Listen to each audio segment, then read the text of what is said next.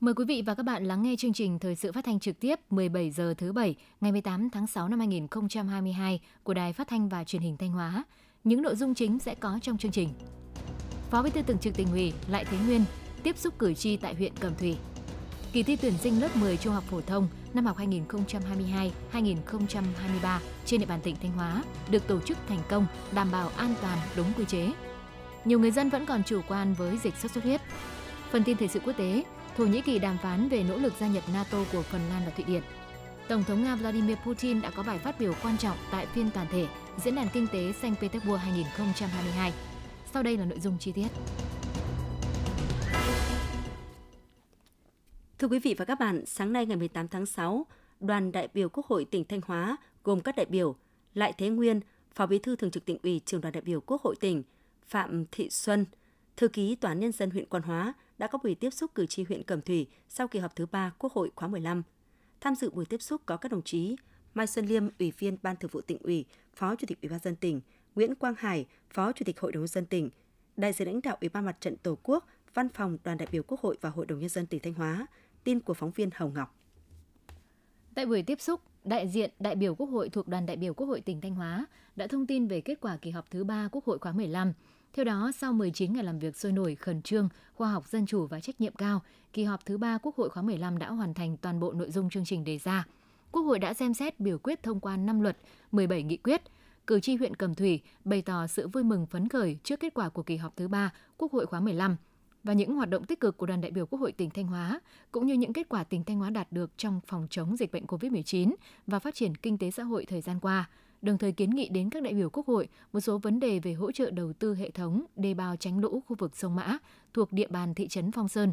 Xem xét đầu tư đường tránh phía đông nam thị trấn, đề nghị ra soát, khảo sát việc sử dụng đất của các nông lâm trường và có giải pháp bàn giao đất nông lâm trường sử dụng kém hiệu quả cho địa phương quản lý. Có giải pháp phù hợp để giải quyết tình trạng người lao động rút bảo hiểm xã hội một lần.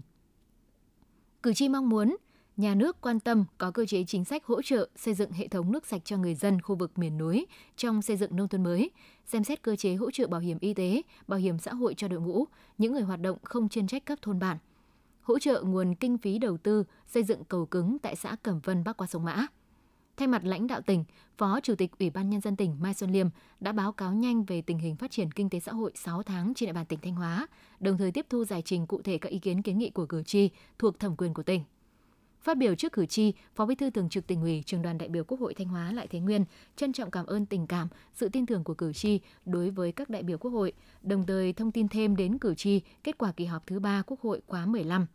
Phó Bí thư Thường trực Tỉnh ủy, Trường đoàn đại biểu Quốc hội Thanh Hóa cũng đã trao đổi, làm rõ một số nội dung cử tri quan tâm và đề nghị các sở ngành, lãnh đạo địa phương nghiên cứu các giải pháp, tập trung giải quyết những vấn đề cử tri phản ánh kiến nghị thuộc thẩm quyền. Đồng thời mong muốn cử tri tiếp tục nêu cao tinh thần trách nhiệm, góp phần cùng cấp ủy chính quyền thực hiện thắng lợi các nhiệm vụ chính trị, xây dựng địa phương ngày càng phát triển. Những ý kiến kiến nghị của cử tri sẽ được đoàn đại biểu Quốc hội Thanh Hóa tiếp thu để tổng hợp trình Quốc hội và các cấp ngành có thẩm quyền xem xét giải quyết.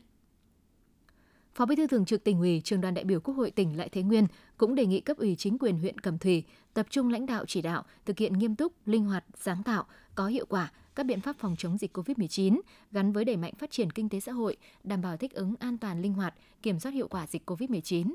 Trong đó đẩy nhanh tiến độ tiêm vaccine phòng COVID-19 cho trẻ từ 5 tuổi đến dưới 12 tuổi, mũi tiêm nhắc lại cho người từ 50 tuổi trở lên. Cùng với đó tiếp tục quan tâm chuyển đổi cơ cấu cây trồng vật nuôi, nhất là việc phát triển cây gai xanh tại địa phương – đồng thời đề nghị Đảng bộ chính quyền và nhân dân huyện Cẩm Thủy tiếp tục phát huy tinh thần đoàn kết, thống nhất thực hiện thắng lợi các mục tiêu nghị quyết Đại hội Đảng bộ huyện đã đề ra, nỗ lực phấn đấu xây dựng huyện nông thôn mới vào năm 2025.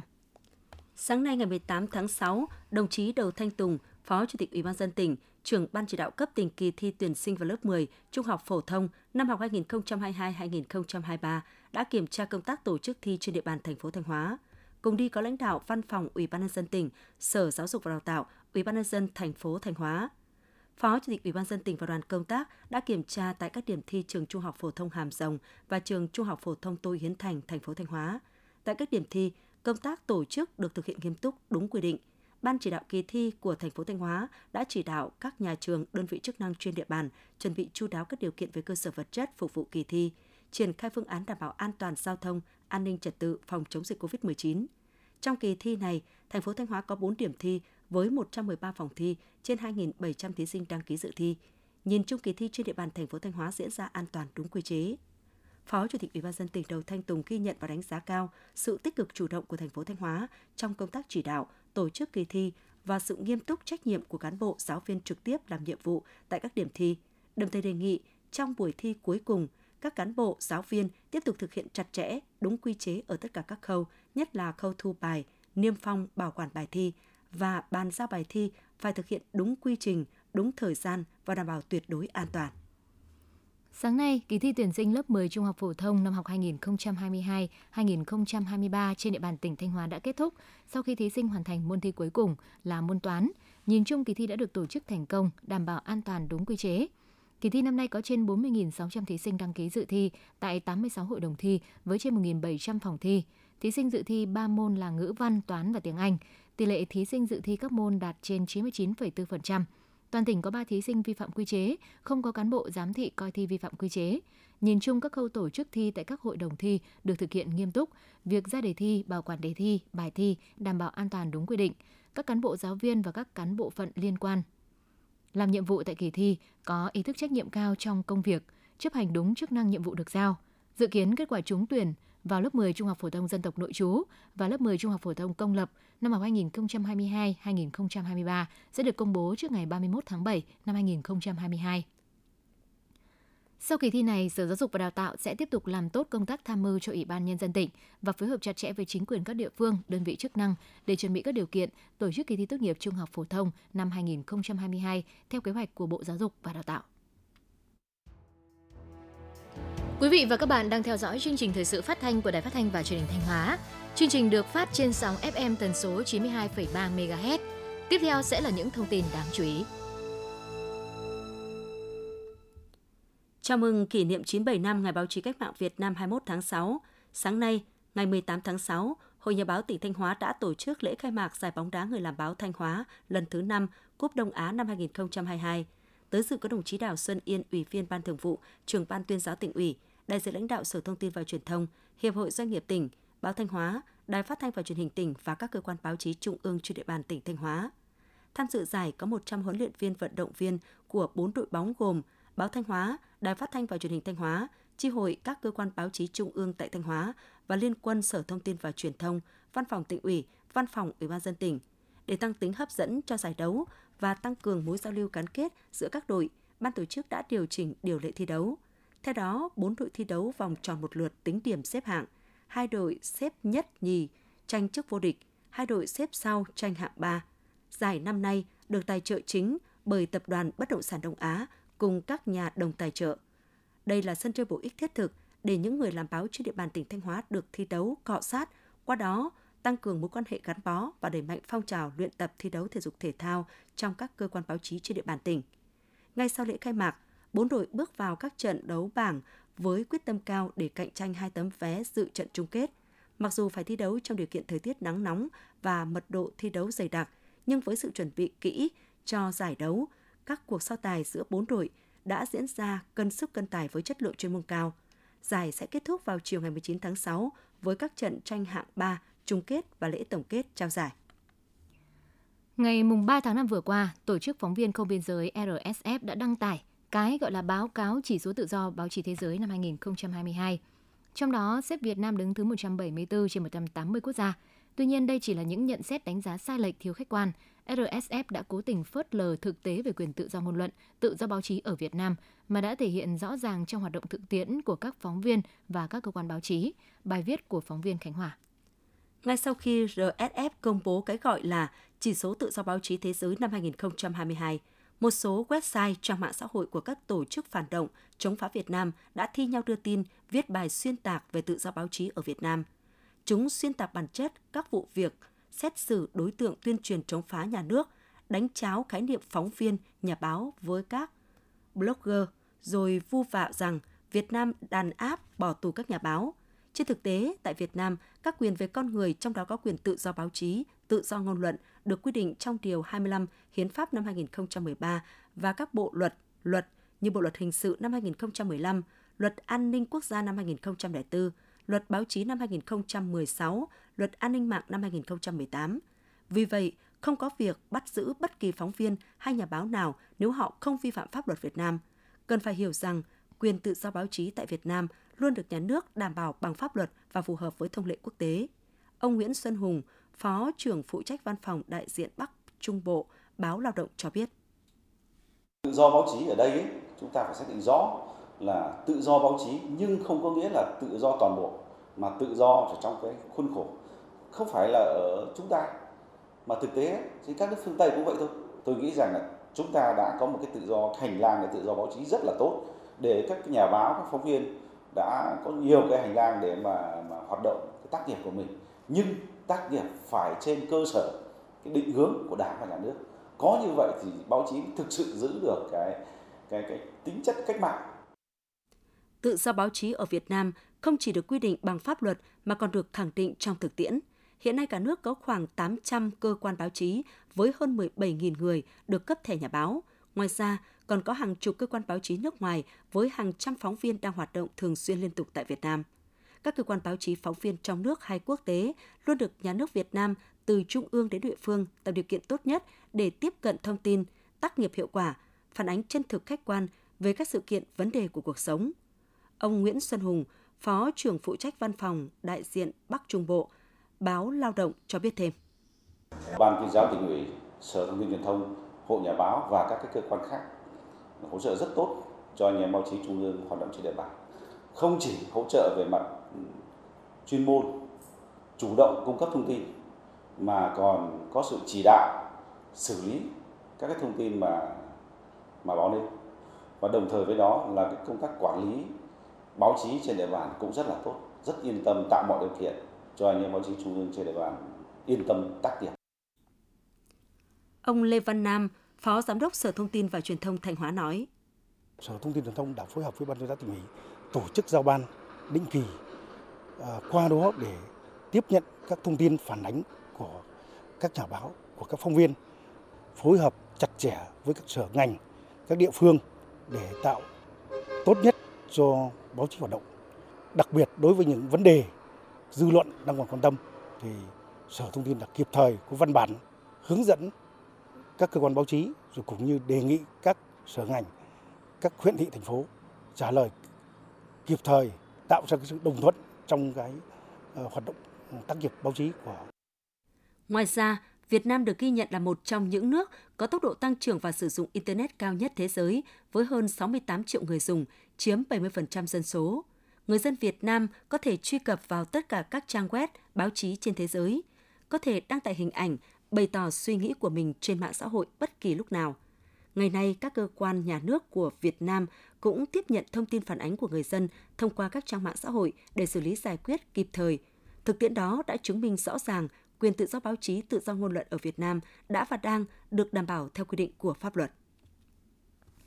Hôm nay, Ngày 18 tháng 6, Ủy ban Kiểm tra huyện ủy Thạch Thành ban hành công văn số 44 thông báo kết quả xem xét xử lý kỷ luật Đảng đối với đảng viên vi phạm liên quan đến đồng chí Trương Văn Gương, Phó Bí thư Đảng ủy, Chủ tịch Ủy ban nhân dân xã Thành Mỹ và đồng chí Trương Thị Hà, Ủy viên Ban chấp hành Đảng bộ xã, Chủ tịch Hội Liên hiệp Phụ nữ xã Thành Mỹ, huyện Thạch Thành. Công văn nêu rõ trên cơ sở báo cáo và tờ trình của Ủy ban Kiểm tra huyện ủy Thạch Thành về việc đề nghị xử lý kỷ luật đảng viên vi phạm – Ban Thường vụ huyện ủy đã họp thảo luận và thống nhất kết luận đồng chí Trương Văn Gương và đồng chí Trương Thị Hà thiếu tu dưỡng rèn luyện, suy thoái phẩm chất đạo đức, lối sống,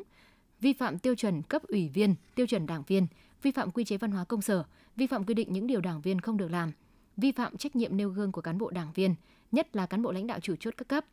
Căn cứ các quy định của Đảng, Ban Thường vụ huyện ủy Thạch Thành quyết định thi hành kỷ luật bằng hình thức khai trừ ra khỏi Đảng đối với đồng chí Trương Văn Gương, Phó Bí thư Đảng ủy, nhiệm kỳ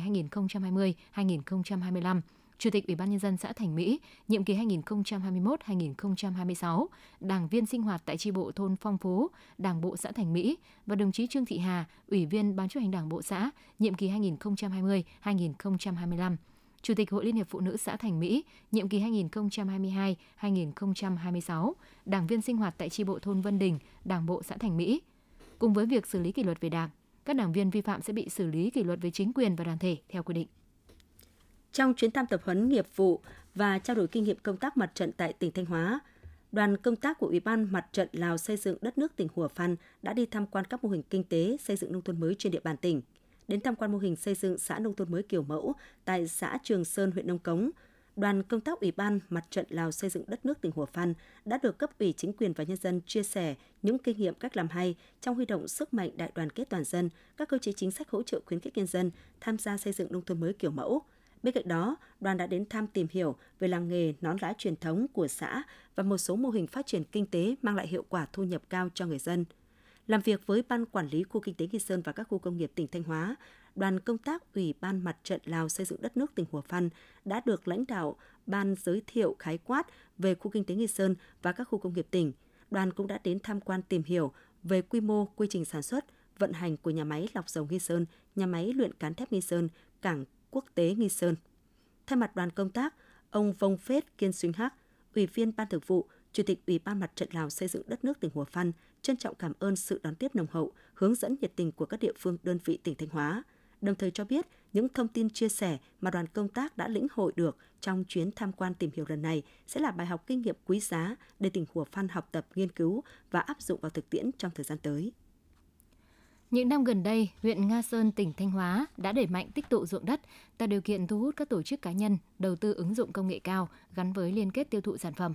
Huyện đã ban hành và thực hiện có hiệu quả nhiều chính sách hỗ trợ phát triển nông nghiệp tập trung quy mô lớn, ứng dụng công nghệ cao như hỗ trợ 70 triệu đồng trên 1.000 m2 cho các hộ làm nhà màng nhà lưới, hỗ trợ 23 triệu đồng cho một hộ có diện tích từ 1.000 m2 trở lên, sản xuất theo tiêu chuẩn Việt gáp.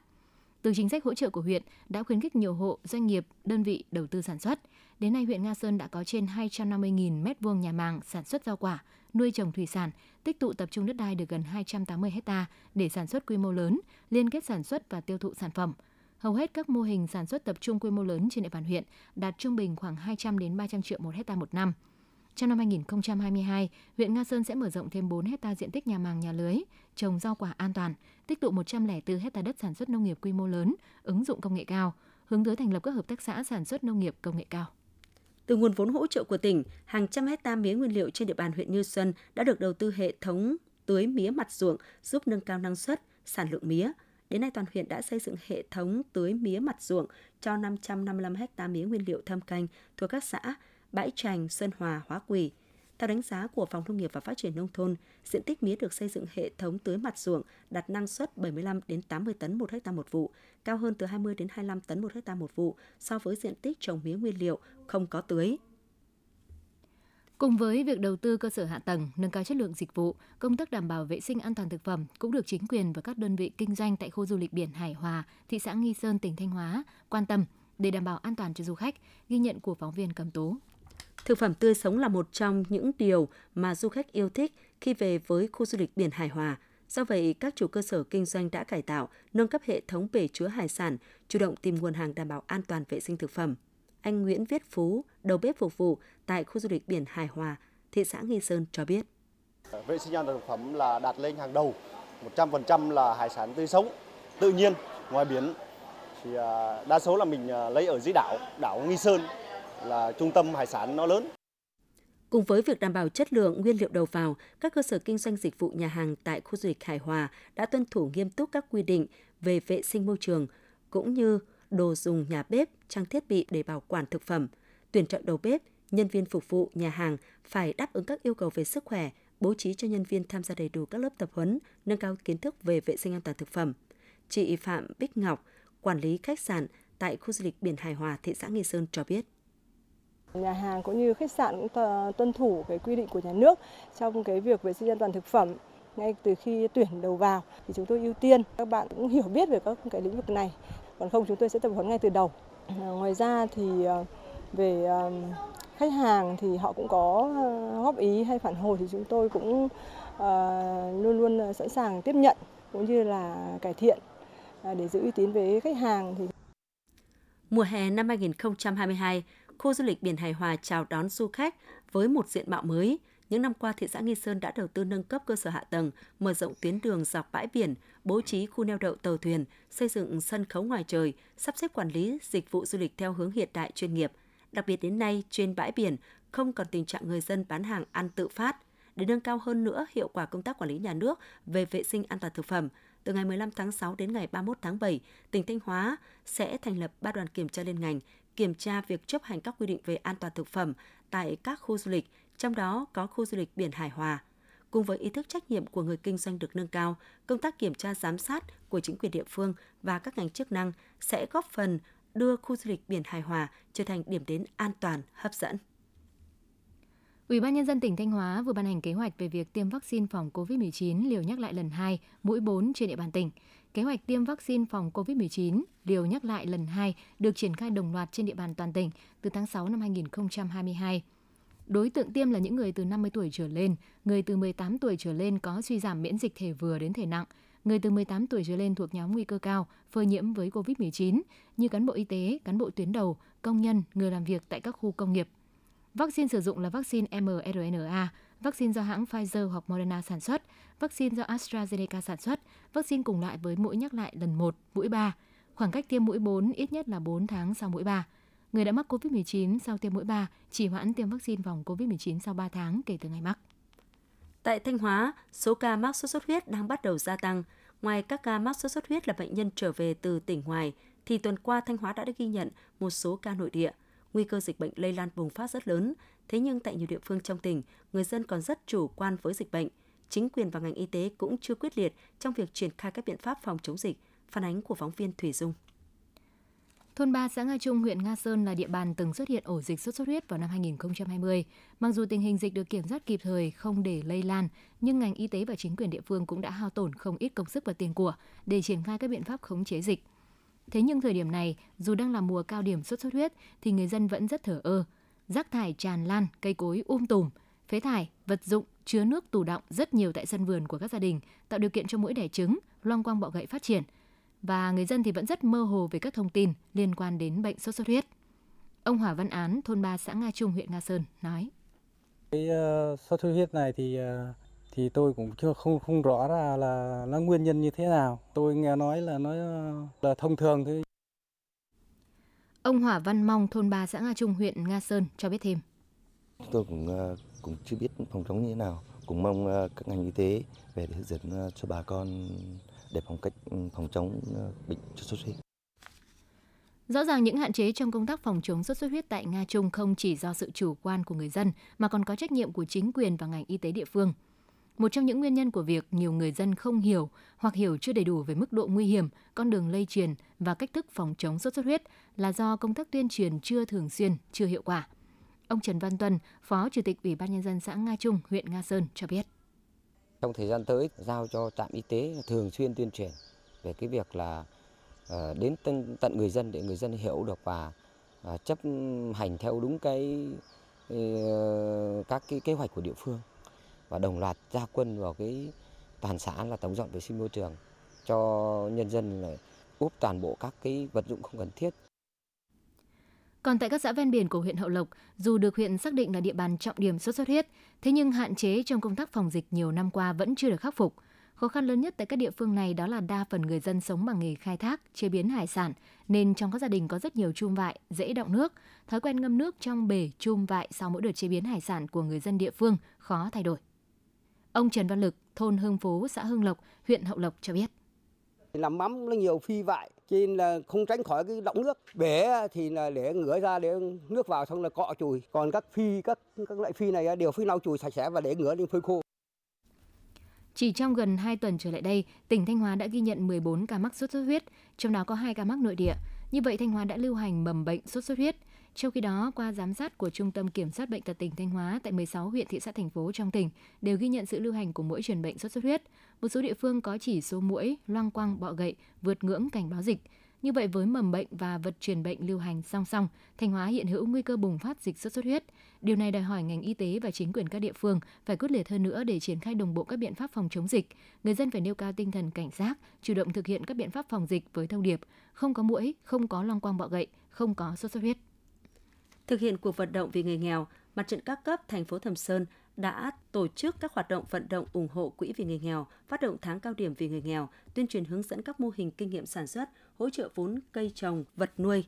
Từ nguồn quỹ thu được, mặt trận thành phố đã tập trung chăm lo cho người nghèo với xây dựng nhà ở, phát triển sản xuất, khám chữa bệnh, học sinh nghèo, góp phần cùng với Đảng và chính quyền các cấp chăm lo tốt chính sách an sinh xã hội của địa phương. Từ năm 2019 đến tháng 5 năm 2022, Quỹ vì người nghèo toàn thành phố vận động được hơn 4 tỷ đồng. Từ nguồn quỹ trên, cùng với sự hỗ trợ của cấp trên, Mặt trận Tổ quốc thành phố đã làm mới sửa chữa 96 nhà cho các hộ nghèo, có phần ổn định chỗ ở cho nhiều hộ gia đình có hoàn cảnh khó khăn. Thực hiện công tác an sinh xã hội, Mặt trận Tổ quốc các cấp đã trao 6.835 xuất quà trị giá hơn 3 tỷ đồng. Ủy ban Mặt trận Tổ quốc thành phố xây dựng và bàn giao một công trình an sinh xã hội trị giá 363 triệu đồng – tiếp nhận và ủng hộ đồng bào miền Trung bị ảnh hưởng mưa lũ hơn 1,6 tỷ đồng.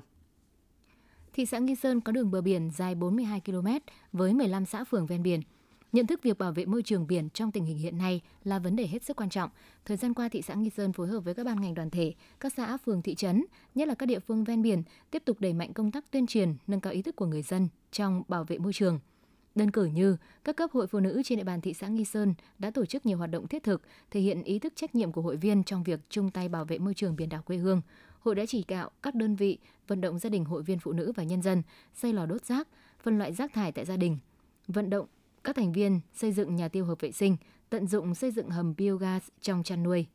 Bên cạnh những hoạt động thiết thực như chung tay bảo vệ môi trường biển xanh, Hội Liên hiệp Phụ nữ thị xã còn tích cực gia quân hưởng ứng các hoạt động thu gom rác thải nhân ngày môi trường thế giới, thành lập các câu lạc bộ phụ nữ văn minh du lịch, đội tuyên truyền bảo vệ môi trường, tổ chức các lớp truyền thông kiến thức về bảo vệ môi trường biển, đẩy mạnh các hoạt động tuyên truyền phổ biến giáo dục thông qua các buổi sinh hoạt tri tổ câu lạc bộ, vận động hội viên phụ nữ và người dân hạn chế sử dụng túi ni lông, không xả rác thải ra bãi biển. Tham gia giữ gìn vệ sinh môi trường nói chung và môi trường biển trong lành sạch đẹp thanh niên sung kích của thị đoàn Nghi Sơn cũng tình nguyện đi đầu tham gia bảo vệ môi trường thông qua các hoạt động hưởng ứng phong trào Ngày thứ Bảy tình nguyện, Ngày Chủ nhật xanh, gồm các nội dung phong phú như trồng hoa lề đường, tuyên truyền pháp luật, cải tạo vườn tạp, xây dựng nông thôn mới, dọn vệ sinh môi trường, đường làng ngõ xóm, phát quang bụi rậm, chỉnh trang khuôn viên công sở trường học, nhà bia tưởng niệm, các di tích văn hóa. Đặc biệt hưởng ứng Ngày Môi trường Thế giới mùng 5 tháng 6 và chiến dịch Hãy làm sạch biển hàng năm – đã thu hút hàng ngàn lượt đoàn viên thanh niên tổ chức các hoạt động tuyên truyền, bảo vệ môi trường, gia quân thu gom rác thải, làm sạch biển. Thưa quý vị và các bạn, với phương châm đồn là nhà, biên giới là quê hương, đồng bào các dân tộc là anh em ruột thịt, Thời gian qua, cán bộ chiến sĩ đồn biên phòng Quang Triều, huyện Mường Lát đã nỗ lực thực hiện các nhiệm vụ bảo vệ tốt chủ quyền an ninh biên giới và trở thành điểm tựa giúp bà con các dân tộc vươn lên xóa đói giảm nghèo, xây dựng thế trận lòng dân vững chắc. Phóng viên Vân Anh có bài phản ánh. Đồn biên phòng Quang Triều có nhiệm vụ quản lý đường biên giới dài hơn 46 km trên địa bàn hai xã Quang Triều và Mường Chanh, huyện Mường Lát. Thời gian qua, để xây dựng thế trận biên phòng toàn dân vững chắc, đồn biên phòng Quang Triều đã chủ động phối hợp với Đảng ủy, chính quyền địa phương, tập trung tuyên truyền, nâng cao nhận thức và vận động cán bộ nhân dân địa phương chấp hành tốt các chủ trương đường lối của Đảng, chính sách pháp luật của nhà nước đến bà con các dân tộc trên địa bàn đồn đứng chân. Đã có 8 thôn bản sát biên tình nguyện tham gia ký kết tự quản đường biên mốc giới với gần 300 hộ ký kết vận động được 1.350 lượt quần chúng nhân dân tham gia phát quang đường tuần tra, cung cấp cho đồn nguồn tin phục vụ công tác bảo vệ biên giới. Cùng với đó, đồn đã phối hợp với mặt trận Tổ quốc xã thực hiện cuộc vận động máy ấm cho người nghèo nơi biên giới, máy ấm biên cương, con nuôi đồn biên phòng. Các hoạt động này không chỉ giúp người dân nghèo bản địa có điều kiện vươn lên trong cuộc sống mà còn gắn kết thêm tình quân dân vùng biên viễn. Ông Lương Hồng Nguyên, Phó Bí thư Thường trực Đảng ủy xã Mường Chanh, huyện Mường Lát cho biết thêm. À, lực lượng biên phòng à, đóng chân trên địa bàn thì nói chung là giúp địa phương rất chi là nhiều về kể cả nhiệm vụ à, tham mưu phát triển kinh tế đảm bảo an ninh quốc phòng là các bác làm rất chi là tốt. Còn à, nhân lực thì họ lại phân công xuống giúp bản để phát triển kinh tế à, cho các hộ gia đình hộ thoát nghèo. Ông Vi Văn Hồng, bản Ngố, xã Mường Chanh, huyện Mường Lát là gia đình hộ nghèo từ năm 2016 đến nay. Từ chương trình nâng bước em tới trường của đồn biên phòng Quang Triều mà con gái ông được tiếp tục đến trường. Nhân phòng họ nói là ở nuôi cháu, đỡ cho cháu à, ở học hành, bút giấy cho đến hết lớp 12 nói bậy coi là xem như là con cháu biên phòng thì gia đình cũng rất phấn khởi mà gia đình cũng nói chung à, kể cả hoàn cảnh khó khăn thế nào nhưng gia đình cũng hết sức à, tạo mọi điều kiện cho con cháu học đến nơi đến chốn và trưởng thành Quán triệt quan điểm sự nghiệp cách mạng là của dân, do dân và vì dân để tiếp tục phát huy sức mạnh tổng hợp của cả hệ thống chính trị trong công tác quản lý, bảo vệ biên giới, đồn biên phòng Quang Triều đã xây dựng và tích cực triển khai thực hiện phong trào quần chúng tham gia bảo vệ chủ quyền lãnh thổ. Đến nay, 22 cột mốc trên địa bàn hai xã Quang Triều và Mường Chanh đã có 19 hộ dân đứng ra nhận trách nhiệm trực tiếp. Có trách nhiệm là từ quận đường biên này thì à, bảo vệ cái khu à, hiện trường cột mốc đặc biệt là cái mùa mưa lũ, nước à, tràn vào cái chân à, nền cột mốc, ta đi vét rồi là rậm rạp thì ta phát ta quang, quét sạch, có gì à, biến đổi thì lại báo cho cơ quan biên phòng gần nhất. Bản thân thì cũng rất là tự hào về đảng, nhà nước họ giao cho mình trông coi cột mốc 293 bản thân rất là thích để giữ cái an ninh biên giới những việc làm đầy tình cảm và trách nhiệm của các cán bộ chiến sĩ đồn biên phòng Quang Triều đã củng cố niềm tin yêu của nhân dân với bộ đội Cụ Hồ, góp phần xây dựng thế trận lòng dân vững chắc, đảm bảo an ninh chính trị, trật tự an toàn xã hội trên tuyến biên giới. Quý vị và các bạn vừa theo dõi chương trình thời sự của Đài Phát thanh và Truyền hình Thanh Hóa. Tiếp ngay sau đây là phần tin thời sự quốc tế.